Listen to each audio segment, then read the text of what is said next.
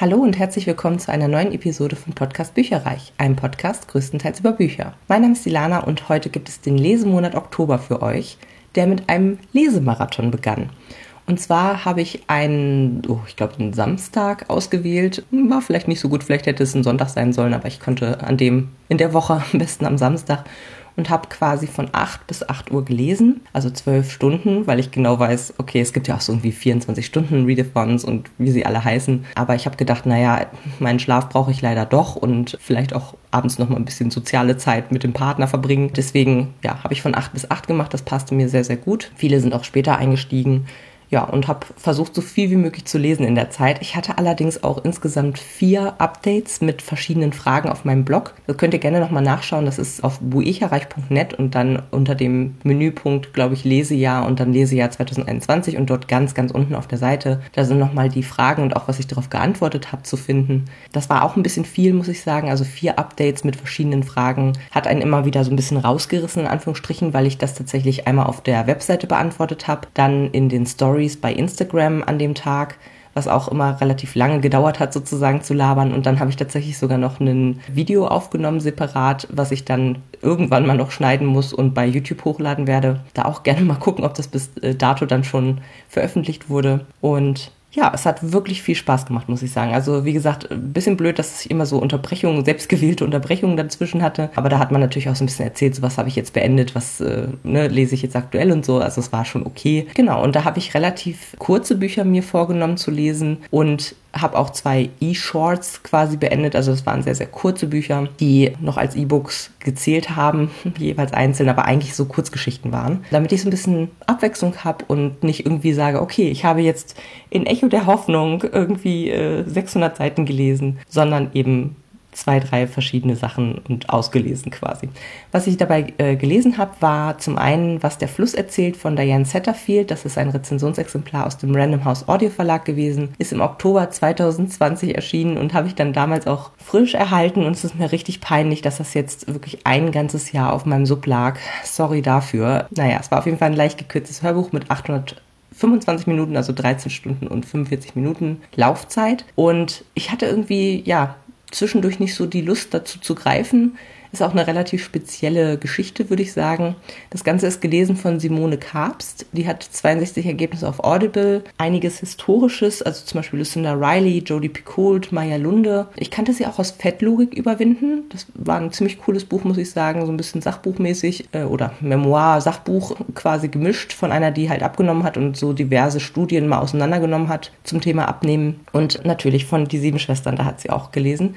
Ich finde, sie hat eine reife, dunkle Stimme, die sehr, sehr angenehm ist und das hat mir sehr gut gefallen. Und die Geschichte ist ja so ein bisschen fantastisch angehaucht oder so ein bisschen mystisch. Also es passt sehr gut in den Herbst, finde ich. Es ist eine Geschichte über das Geschichtenerzählen. Es zieht einen auch sofort in den Bann.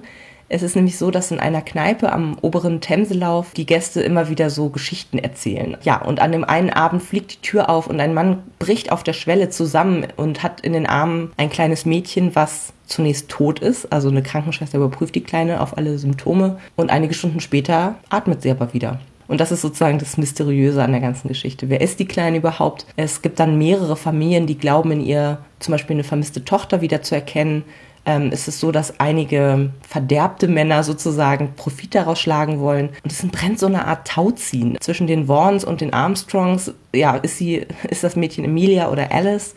Also das war wirklich interessant zu sehen, wie auch die Leute sich das so sehr gewünscht haben, dass das ihre vermisste Tochter ist, dass dann ja total die, die Projektion irgendwie stattgefunden hat und jeder dachte, das ist wirklich meine Tochter, das ist mein vermisstes Kind. Also ja, und sogar die Krankenschwester Rita, die aufgrund ihrer Hebammenerfahrung eigentlich keine Kinder haben will, entwickelt mütterliche Gefühle für die Kleine. Das Ganze spielt auch ein bisschen, also es ist nicht in der Jetztzeit, ich habe aber vergessen, wann das genau spielt. Und Lilly, die im Pfarrhaus putzt und sich mit einem furchtbaren Mann aus ihrer Vergangenheit herumschlagen muss, glaubt auch in ihr ihre Schwester, die lange tot ist, zu erkennen. Währenddessen bleibt die Kleine stumm und irgendwie merkwürdig flussorientiert und man fragt sich die ganze Zeit so, was steckt dahinter. Ich fand es echt gut geschrieben und erzählt. Es war alles, wie gesagt, so ein bisschen mysteriös angehaucht und man erfährt, ja, wie ein meandernder Fluss erfährt man quasi die Geschichten der Beteiligten. Also zum Beispiel von Rita, der Krankenschwester, von Robert Armstrong, dem schwarzen Bauern und möglichen Großvater des Kindes, von Helena Vaughan und ihrem Mann, die den Verlust ihres Kindes nie verkraftet haben und auch von dem Mann, der mit der Kleinen vor dem Unfall auf dem Fluss unterwegs war und der als Fotograf der Gegend etliche Familien schon vor Jahren kannte. Das ist eben Peter Daunt. Die Erzählweise ist aber schon ein bisschen langsamer, fand ich. Also wirklich auch ja immer wieder schöne Parallelen zum Fluss irgendwie zu ziehen. Und der Schluss oder die Auflösung, sage ich jetzt mal, fand ich auch plausibel.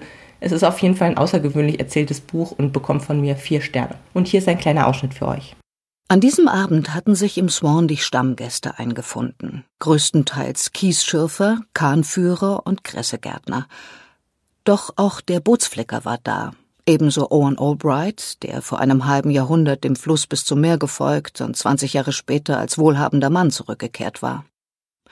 Albright plagte inzwischen die Arthritis, und nur Starkbier und Geschichten erzählen konnten ihm die Schmerzen in den Knochen lindern. Kaum war das letzte Tageslicht geschwunden, waren sie alle da, leerten ihre Gläser und füllten sie nach, klopften ihre Pfeifen aus und stopften sie erneut mit würzigem Tabak. Und erzählten Geschichten. Albright wartete gerade mit der Schlacht von Redcott Bridge auf. Nach 500 Jahren wird wohl oder übel jede Geschichte ein wenig schal, und so hatten ihre Chronisten Wege gefunden, sie mit neuem Leben zu erfüllen. Es gab einen Kern des Geschehens, der als unveränderlich galt.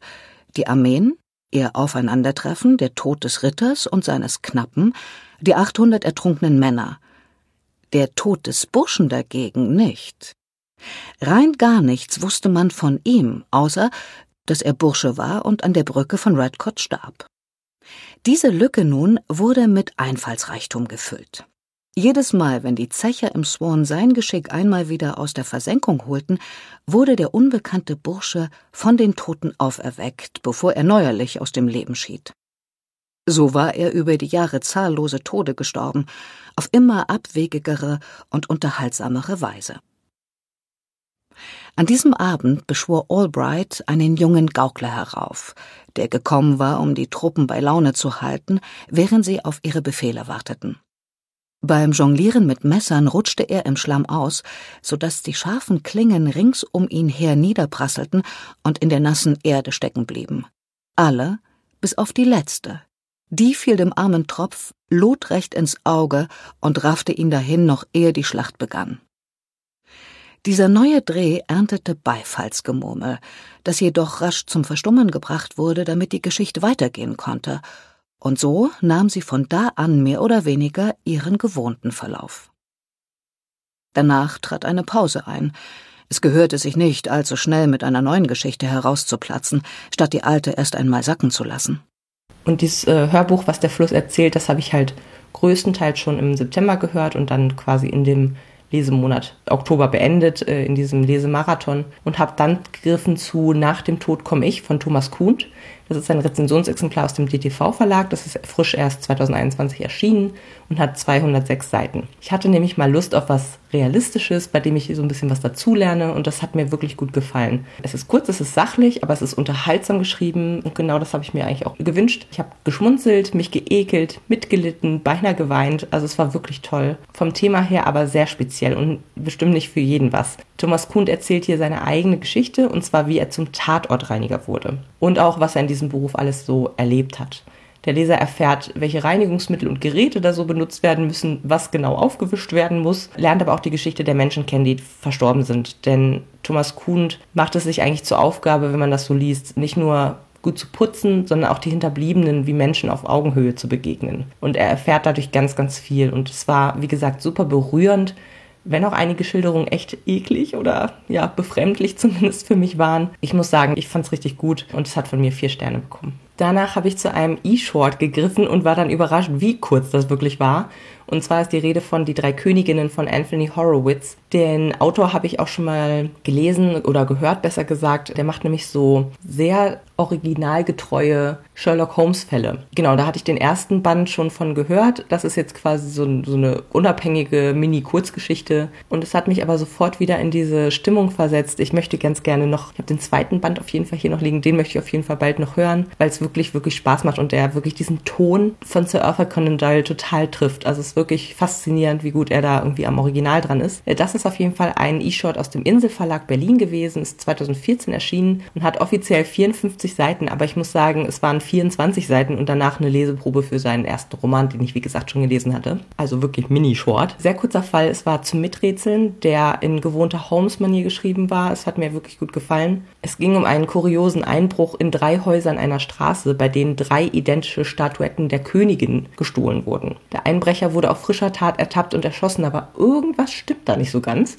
und Holmes und Watson ermitteln. Das, wie gesagt, das liest sich super schnell. Ich glaube, das gab es damals auch kostenlos bei Amazon oder so. Also vielleicht gibt es das noch. Wenn ja, holt euch das gerne, um mal so ein bisschen auch reinzuschnuppern, wie schreibt denn der Anthony Horowitz. Und wie gesagt, die Leseprobe für den ersten Roman schließt sich dann sozusagen an. Also wer mal reinschnuppern möchte, hierfür ist das perfekt. Ich habe den ganzen vier Sterne gegeben. Das letzte, was ich dann noch komplett geschafft habe an dem Lesemarathon-Tag, war Zeitspiel von Kim Harrison. Das ist auch ein E-Short gewesen aus dem Heine Verlag von 2016 mit 84 Seiten. Und da habe ich gedacht, oh, hätte ich es mal gelassen, ehrlich gesagt. Also es soll eine Vorgeschichte sein zu einem fast 700 Seiten dicken Buch über Zeitreiseagenten, beziehungsweise über eine bestimmte besonders coole, die heißt nämlich Perry Reed. Die spielt hier auch eine Rolle. Allerdings steigen wir als Leser Leser über einen anderen Charakter ein, nämlich Silas.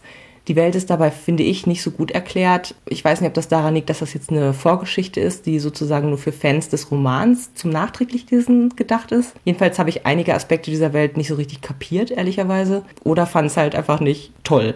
Es geht um einige Studenten, die kurz vor ihrem Abschluss stehen und eine letzte Prüfung versemmeln. Sie sollten nämlich eigentlich ihre Zeitreisefähigkeiten, die übrigens ein paar Sekunden beinhaltet, also es war wirklich total lame. Es war einfach nur, wow, du kannst 20 Sekunden in die Vergangenheit reisen, boah, dann bist du schon der, der Top of the Pops irgendwie in dieser Welt. Also das fand ich total lame. Ja, und äh, diese Zeitreisefähigkeiten sollten sie eben einsetzen, um in einem realen Nachtclub eine Schachtel Pralinen zu klauen werden dabei aber beinahe von den Besitzern erschossen. Also das war irgendwie total bescheuert, die Situation. Und anstatt vor Scham im Boden zu versinken, planen sie so eine Art Ad-Hoc-Coup, dass sie eben ihre Noten im System löschen wollen, um doch noch durchzukommen, was total Sinn macht. Das klappt ja bestimmt. Und dabei hilft ihnen dann eben Perry Reed, die frisch an die Uni dazugestoßen ist. Ich fand, die Charaktere waren kaum entwickelt, waren alle sehr auf Äußerlichkeiten bedacht. Silas ist so ein bisschen der bullige Bodybuilder-Typ mit äh, einer perfekten Modelfreundin. Das ist die Zeitspringerin Summer. Und er denkt super viel darüber nach, dass sie wahrscheinlich keine Zukunft miteinander haben, weil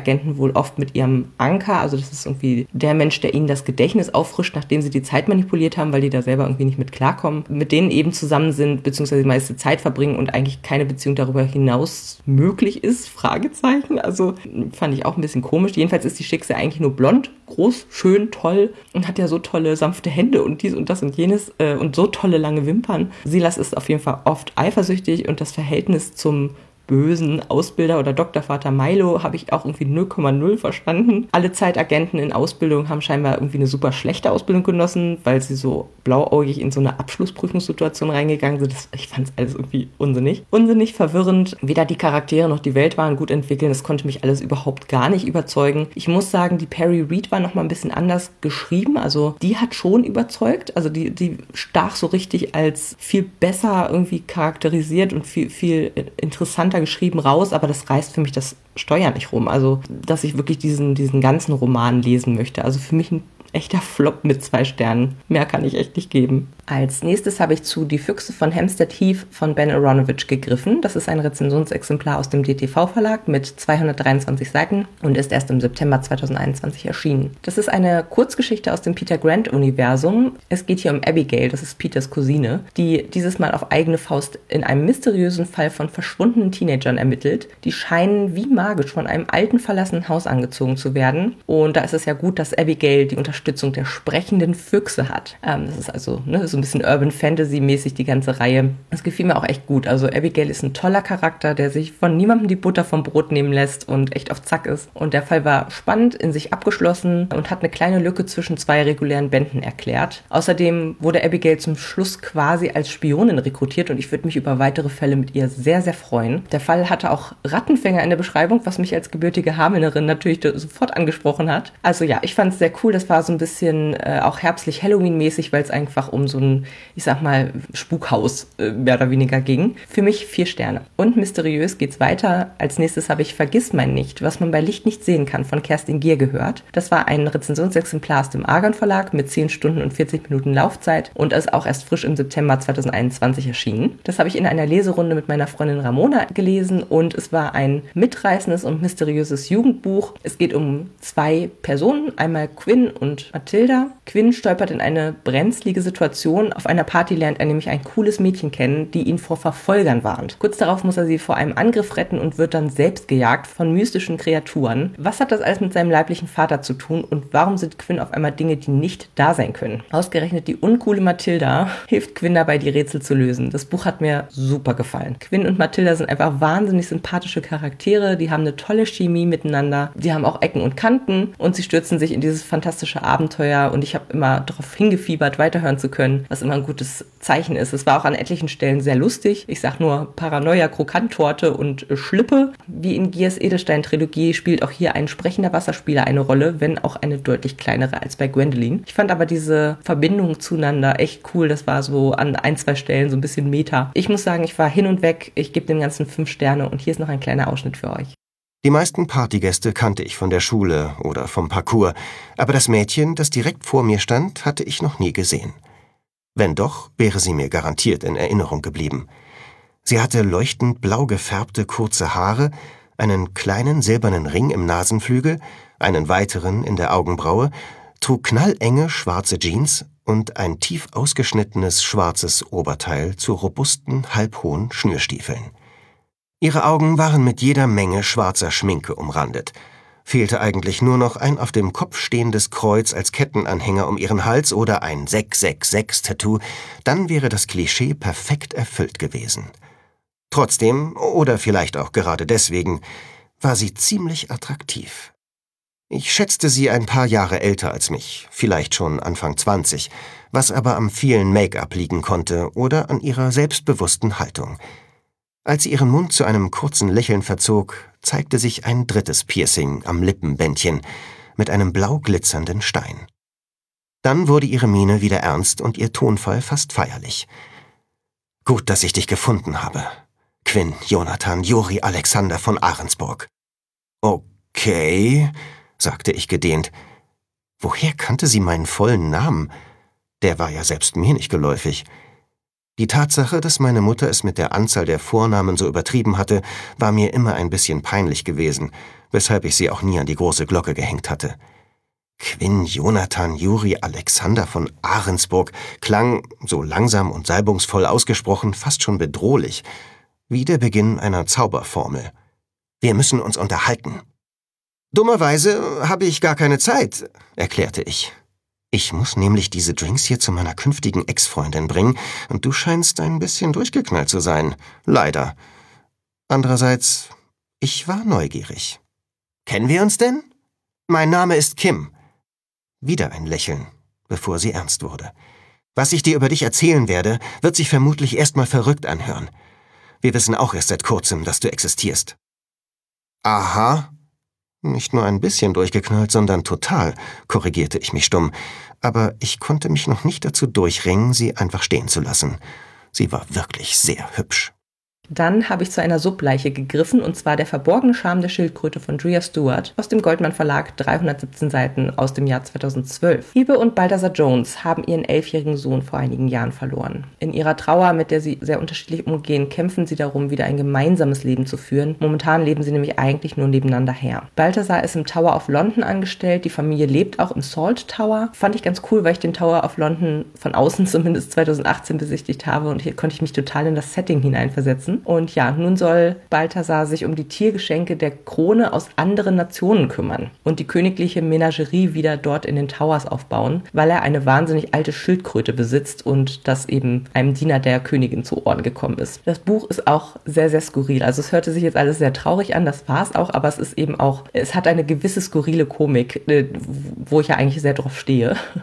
Und zwar arbeitet Hebe Jones in der Fundgrube der Londoner U-Bahn und kriegt jeden Tag super kuriose Fundstücke hingestellt Welt, irgendwelche Tresore, Sarkophage, Urnen und so weiter und so fort. Besonders lustig fand ich persönlich den Reverend, der eben auch mit bei diesem, also auf diesem äh, Tower of London Gelände quasi wohnt und äh, dafür eine nahestehende Kirche irgendwie zuständig ist. Der denkt zum einen jeden Abend über die effektivste Methode nach, wie er die nagenden Ratten aus seiner Kirche kriegt und er schreibt eben in seiner Freizeit unter einem weiblichen Pseudonym Erotikromane. Das fand ich einfach super lustig. Es geht aber auch um weitere Nebenfiguren wie die Wirtin, die ungewollt schwanger ist, die Kollegin von Hebe, die mit dem fleißigsten Fahrkartenkontrolleur und Fundsachenabgeber anbandelt und dem Rabenmeister, der seine Frau betrügt. Für mich nahm das Buch nicht so richtig Fahrt auf. Es war amüsant, es ist auch einiges passiert, aber ich fand es irgendwie auch vorhersehbar und es hat mich schlussendlich nicht aus den Socken gehauen. Also es war jetzt nicht irgendwie weltbewegend in Anführungsstrichen. Deswegen gibt es von mir drei Sterne. Als nächstes habe ich Todesschmerz von Andreas Gruber gehört. Das war ein Rezensionsexemplar aus dem Hörverlag mit 11 Stunden und 17 Minuten leicht gekürzt von 2021, also auch ganz frisch erschienen. Und dieses Mal werden im Grunde zwei Fälle parallel behandelt. Also das ist ja der sechste Teil der Reihe rund um Snyder und Nemes. Snyder wird aus brisanten Ermittlungen rund um einen Maulwurf in den höchsten BKA-Kreisen herausgerissen, um den Mord an einer deutschen Botschafterin aufzuklären. Er reist mit seinem Team nach Norwegen und kommt schnell mit einem Kriminellen dort ins Gedränge, mit dem er eine Zweckgemeinschaft eingeht. Der Deal, Snyder findet heraus, wer für den Mordanschlag auf den Kriminellen verantwortlich ist und dieser verrät ihm, warum er in Kontakt mit der toten Deutschen stand. Also quasi auf den Kriminellen wurde auch ein Mordanschlag ausgeübt und ja, Snyder soll jetzt herausfinden, wer das getan haben könnte. Doch vielleicht hat sich der große Martin S. Snyder übernommen, denn auf diverse seiner Teammitglieder werden Mordanschläge vereitelt und nicht alle überleben. Es war ein spannendes Hörbuch wieder, bei dem man viel mitgerätselt hat und man hatte auch echt Angst um die einem mittlerweile sehr ans Herz gewachsene Charaktere und diese Angst hat sich teilweise, wie gesagt, sehr bewahrheitet. Ein Thriller mit Krimi-Elementen, würde ich sagen. Sabine Nemetz war natürlich auch wieder dabei, obwohl ich sie jetzt bisher noch nicht erwähnt hatte. Also ich kann es auf jeden Fall empfehlen und würde dem Ganzen vier Sterne geben. Hier ist noch ein Ausschnitt für euch. Sie sah ihn an. Klären wir zuerst das Finanzielle? 6000 Kronen, nicht wahr? Er griff in die Seitentasche seines roten, seidenen Morgenmantels und holte ein bereits abgezähltes Geldbündel hervor. Der Preis war okay. Schließlich war sie keine Edelnutte. Plus tausend Kronen extra für speziellen Service. Danke. Sie lächelte. Und äh, was machen wir? Er legte das Geld auf die Kommode und deutete zum Bett. Zieh deinen Slip aus und mach es dir bequem. Sie steckte das Geld in ihre Handtasche, schlüpfte aus ihrem Höschen und nahm auf dem Rand des großen Himmelbetts Platz. Soll ich. Er sagte nichts, hob nur den Zeigefinger. Entschuldige bitte. Sie fuhr sich mit den Fingern über die Lippen, als wollte sie einen Reißverschluss schließen. Stimmt, mir wurde gesagt, ich soll keine Fragen stellen. Er atmete tief durch und ging durch das Zimmer. Am anderen Ende stand ein Flügel, ein Steinway. Angeblich hatte Edward Grieg irgendwann nach 1862 auf diesem Instrument komponiert. Er löste den Gürtel des Morgenmantels, öffnete ihn weit und nahm auf dem Klavierhocker Platz. Nachdem er mit den Fingern über das glänzende Holz gestrichen hatte, spielte er die schwermütige Melodie von Beethovens Schicksalssinfonie an. Wie er die satte Klangfarbe dieses Flügels liebte. Oh, rief sie erstaunt. Klingt gut. Woher kannst du? Sie verstummte. Das zweigestrichene E ist verstimmt. Er erhob sich, ging um das Instrument herum. Der Deckel stand offen. Er griff in das Gehäuse hinein, werkelte darin herum und zog schließlich eine lange graue Nylonschnur heraus. Ach, kann man die Saiten einfach so aus dem Klavier nehmen? Funktioniert das denn überhaupt noch? Er gab keine Antwort. Als nächstes habe ich wieder einen kleinen Flop dabei gehabt, leider, und zwar auch aus meinem sehr alten Sub. Die Villa am Rande der Zeit von Goran Petrovic. Das ist aus dem DFTV-Verlag, 400 Seiten von 2010. Das hat für mich leider nicht gezündet. Laut Klappentext ist es eine Liebeserklärung an das Lesen. Das stimmt, aber es hat mich trotzdem nicht so richtig gecatcht. Also die Rahmenhandlung ist, dass ein junger Mann ein altes Manuskript redigieren soll und eine junge Frau parallel bei einer dementen alten Dame Gesellschafterin wird und von ihr in die Kunst des gemeinsamen Lesens und in die Bücher Reisens eingeführt wird. Also das Ganze hat übernatürliche Elemente, denn die beiden reisen wirklich dahin, wo die Bücher sie hintragen und sie treffen dabei oft auch andere Leser, die zeitgleich dasselbe Buch lesen und das auch können sozusagen. Sie können also auch mit diesen anderen Lesern sich treffen, sich unterhalten, mit ihnen eine Beziehung aufbauen. Hm. Das ist schon mal irgendwie strange, fand ich, also fand ich irgendwie nicht so, hm, okay. Kern der Erzählung bildet dann eine Rückblende zu der Geschichte des Mannes, der dieses Buch ursprünglich geschrieben hat, um dort seine Geliebte zu treffen. Also es ist wirklich mehrere Generationen von Leuten, die das alle können und das eben für sich ausnutzen. Dementsprechend ist das Buch auch schweinelangweilig, weil es eigentlich nur, ja, ich sag mal, Umgebungsbeschreibungen hat. Dann hat er sich noch finanziell, also dieser Ursprungsschreiberlink, finanziell komplett verausgabt, weil er sich in der realen Welt Möbel hat beschreiben lassen, die er dann in sein Haus gestellt hat, was er in dem Roman quasi äh, geschrieben hat. Und hat sich das eine gute Stange Geld kosten lassen, sich wirklich diese Sachen ins, im Detail beschreiben zu lassen, damit die eben in diesem Buch wieder auferstehen. Aber halt, ich finde es halt richtig dumm dumm. Ja, die Geliebte und der Mann, der das Ganze geschrieben hat, kommen übrigens zu keiner Zeit auf den Gedanken, sich in der Realität zu treffen und vielleicht auch mal zu heiraten oder sowas, obwohl beide Single sind und die Frau sogar von einer Heiratsvermittlerin betreut wird. Der Erzählstrang endet dann tragisch, führt aber dazu, dass nun die alte Dame in die Kunst des Lesens eingeweiht wird. Das ist wie so ein Staffelstab, der da quasi übergeben wird. Also schlussendlich werden noch weitere Schicksale anderer Lesender geschildert. Es hat mich irgendwann auch nicht mehr interessiert. Also es ging wirklich dann von dem einen Mann weg, dann zu der anderen Frau hin, dann zu dem nächsten, der eigentlich nur eine Nebenrolle bisher gespielt hatte. Weiß nicht, das fand ich irgendwie überhaupt nicht stringent. Und für meinen Geschmack halt auch ein bisschen arg merkwürdig. Ich bin dem Wortzauber der Geschichte auch so gar nicht erlegen. Der Autor ergeht sich, finde ich, in langatmigen Beschreibungen, die nicht mein Fall waren. Es war auch nicht gruselig. Ich hatte es irgendeinem Grund gedacht, dass ich das, dass das Buch irgendwie gruselig ist. Ich dachte, dass der ursprungsjunge Mann, der eben dieses Manuskript redigieren soll, irgendwie in Gefahr gerät oder so, während er das macht. Deswegen hatte ich im Oktober noch dazu gegriffen, aber war es eigentlich auch nicht. Also 0,0 war es gruselig. Dementsprechend habe ich dem Ganzen zwei Sterne gegeben. Als nächstes habe ich Shelter von Ursula Poznanski gehört. Das ist ein Rezensionsexemplar aus dem Hörverlag gewesen mit 11 Stunden 57 Minuten und ist auch ganz frisch erst im Oktober erschienen, also wirklich ganz, ganz schnell gehört. Und es geht hier um das Thema Verschwörungstheorien. Was wäre, wenn aus einem Partyscherz bitterer Ernst würde? Es geht um Benny und seine Mitbewohner, die haben genug von Aluhutträgern und Verschwörungstheoretikern, äh, besonders von den beiden, die ihnen gerade die Party vermiest haben. Und weil sie gerade so schön bierselig sind, beschließen sie eine eigene Verschwörungstheorie zu spreaden, um diesen Personen eins auszuwischen sozusagen. Sie wollen quasi aufzeigen, wie leicht das geht und auf was für ein Quatsch Leute reinfallen können. Leider verselbstständigt sich die Sache und plötzlich werden sie selbst zu Feindbildern erklärt und die überzeugten Schrecken auch nicht vor Gewalt zurück. Es war ein spannendes Hörbuch, bei dem es um wichtige Themen wie Verschwörungstheorien geht, aber auch allgemein um fehlgeleitete Spiritualität und Medizinskeptizismus. Die Auflösung war gut, aber irgendwie war es mir auch schlussendlich zu viele Themen, die ich jetzt nicht nennen kann, ohne zu spoilern, die damit eingewoben wurden, links und rechts. Es war dann schon, fand ich ein bisschen, also zu Anfang wurde sich sehr auf die Verschwörungstheorie konzentriert, dann driftete das irgendwann ab, so das letzte Drittel inklusive Auflösung war mir eigentlich ein bisschen zu schnell und sauber, sage ich jetzt mal. Also es war irgendwie nicht so völlig überzeugend für mich. Äh, mir hat das Buch gut gefallen, aber es war jetzt nicht überragend und deswegen kriegt es drei Sterne. Er beugte sich vor. Wir könnten uns etwas überlegen. Etwas echt abgedrehtes, das bringen wir dann unters Volk. Mal sehen, ob es irgendwo kleben bleibt. Daja zog die Nase kraus, was hinreißend aussah. Du meinst, wir entwickeln unsere eigene Verschwörungstheorie? Genau. Nando griff sich ein paar verstreute Erdnüsse vom Küchentisch und sprach kauend weiter. Wir verbreiten zum Beispiel, dass ich aus der Zukunft komme und demnächst die Herrschaft über die Erde übernehmen werde. Wer sich mit mir gut stellen möchte, soll Geschenke vorbeibringen, aber zackig. Ich teile dann auch mit euch.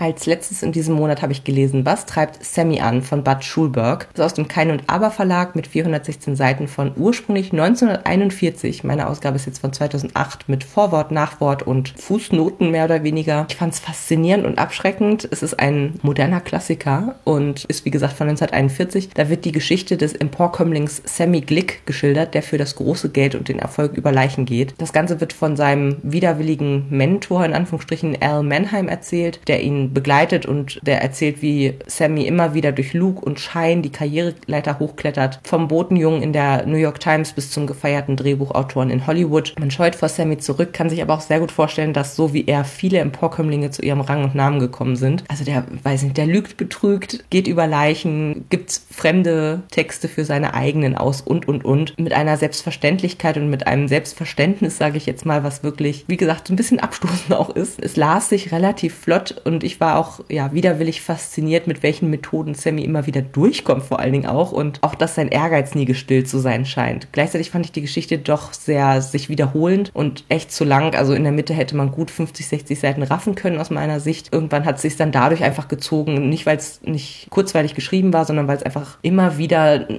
ja, ich habe es verstanden, was er tut, sage ich jetzt mal. Also es war mir einfach zu lang. Diese Ausgabe hatte noch ein Vor- und ein Nachwort und dann eben, wie gesagt, dieses so eine Art Glossar oder Fußnotensammlung, was tatsächlich zur Einordnung ganz hilfreich war, wo dann nochmal irgendwie bestimmte Namen erklärt wurden oder so, wenn man sich eben im Hollywood der, weiß ich gar nicht, wie, wann das genau war, 20er, 30er Jahre oder so, glaube ich, spielte das Buch, was dann zur Einordnung auch ganz hilfreich war. Insgesamt hat es für mich drei Sterne bekommen. Meine aktuelle Subhöhe, also mein Stapel ungelesener Bücher, beträgt somit bei den E-Books 99 99. Ich bin wieder unter die 100 gekommen, weil ich zwei E-Shorts gelesen habe, die als vollwertige Bücher im Grunde mit drauf waren. Vorher hatte ich also 101. Bei den Büchern sind es jetzt 27. Und da muss ich wirklich sagen, ah, ich beiß irgendwann mal in so ein Stück Holz oder so.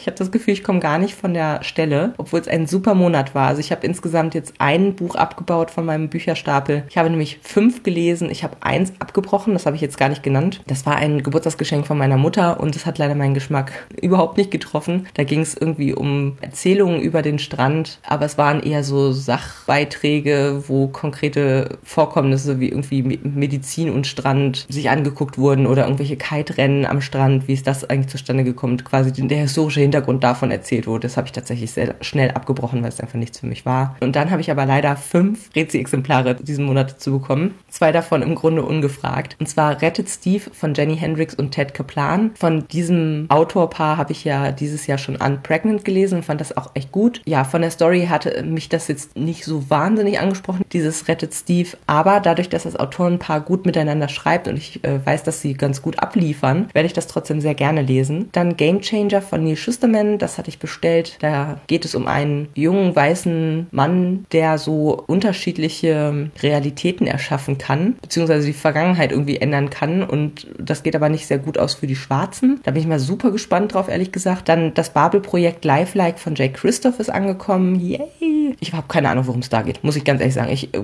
Jay Christoph blind, einfach zugreifen. Und da freue ich mich richtig drauf. Dann ist Layla von Colin Hoover endlich angekommen. Das hatte ich vorbestellt und das ist ja nun erschienen. Und ja, deswegen wurde es geliefert. Und wie gesagt, auch nochmal ungewollt war Kleine Engel von Daniel Kohlhaas, was mir als Ritzi-Exemplar zugeschickt wurde. Das ist ein ziemlich dünner Thriller mit einem, finde ich, gewöhnungsbedürftigen Thema. Da geht es darum, dass sich todkranke Kinder selbst umbringen, aber unklar ist, ob sie sich wirklich selbst umbringen oder ob da irgendwer nachgeholfen hat sozusagen. Und dann wird ermittelt. Also ja, wie gesagt, ich glaube, gerade für Leute, die Kinder haben, ist das wahrscheinlich nicht so wirklich. Also viele lesen ja dann nicht gerne darüber, wenn es irgendwie Kindern schlecht geht. Deswegen finde ich es schon ein relativ spezielles Thema. Ich habe keine Kinder, aber trotzdem, ja, ich werde es mir mal anfangen durchzulesen und mal gucken, ob es mir gefällt. Wenn nicht, wird es leider aussortiert. Und bei den Hörbüchern habe ich immerhin einen Fortschritt erzielt und zwar habe ich jetzt 106 ungehörte Hörbücher. Das heißt insgesamt drei weniger als noch im Vormonat. Ich habe nämlich vier gelesen und Shelter von Ursula Poznanski ist dazugekommen als Rezensionsexemplar, was ich dann ja auch direkt mitgelesen habe sozusagen. Also insgesamt minus drei. Das war's für den Riesenlesemonat Oktober. Vielen Dank fürs Zuhören und bis zum nächsten Mal. Tschüss. Informationen zu allen Büchern, über die ich heute gesprochen habe, findet ihr auf meiner Website www.bücherreich.net mit UE. Ihr könnt dort oder auf Facebook unter www.facebook.de slash podcastbuicherreich in einem Wort durch mit mir in Kontakt treten. Meine E-Mail-Adresse lautet buicherreich at gmail.com. Wenn ihr diesen Podcast über iTunes abonniert habt, würde ich mich riesig freuen, wenn ihr mir eine 5-Sterne-Bewertung hinterlasst. Dies ist ein privater Buch-Podcast, in dem ich nur meine eigene private Meinung wiedergebe. Wenn mir ein Buch oder Hörbuch kostenlos zur Verfügung gestellt wird, kennzeichne ich es entsprechend auf meiner Website.